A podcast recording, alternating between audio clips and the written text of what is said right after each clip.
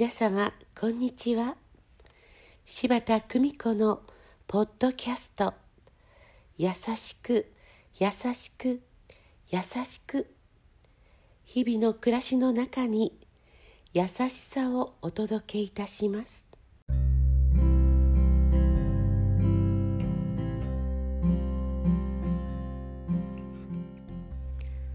看取り師柴田久美子でございます。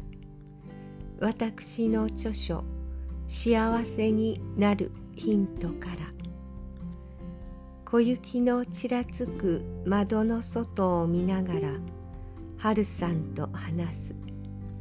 同じわしが産んだ子でも同じことを言ってもありがとうと取る子もいれば嫌だと取る子もいる。その子の心だなあ。春さん、いつもいいこと教えてくれてありがと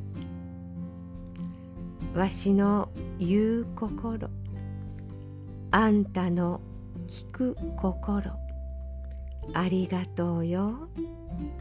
そんな話をしていると、お嫁さんの恵子さんの声がする。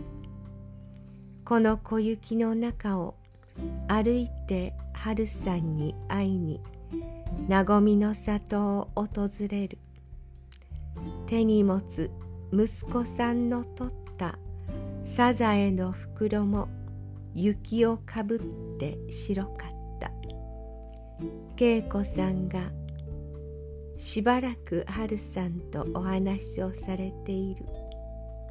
春さんは私の姿を見ると恵子さんに言った。ようしてくれてなあ、ありがたいわな。それからゆっくりと地元の話をされるお二人は、自宅にいる時と同じように私には見えた。そして昼食の時間が来た。ご一緒に食べていかれませんかと恵子さんを誘うが、帰るとのこと。帰りは雪がひどいですから送ります。そう言うと、私は春さんの昼食の介助についた。恵子さんの声が台所から消える。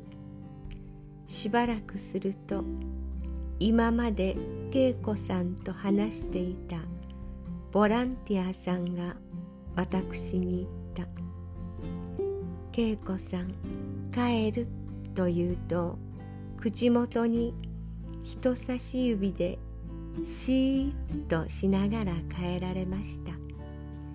柴田さんが送ると言われるから、よろしく言ってください。そう言われました。この嵐の雪の中を歩く恵子さんの優しさに手を合わせた。まことの優しさとは、いつも心の窓を開き、我が身を使うところにあることを教えてくださった恵子さんに感謝でいっぱい。優しく、優しく、優しくとは、自らの心の窓を開き、我が身を使うこと。どうぞ皆様、素敵な時間をお過ごしくださいませ。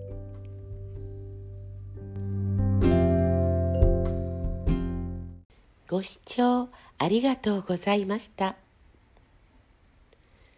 今日も素敵な一日をお過ごしくださいませ。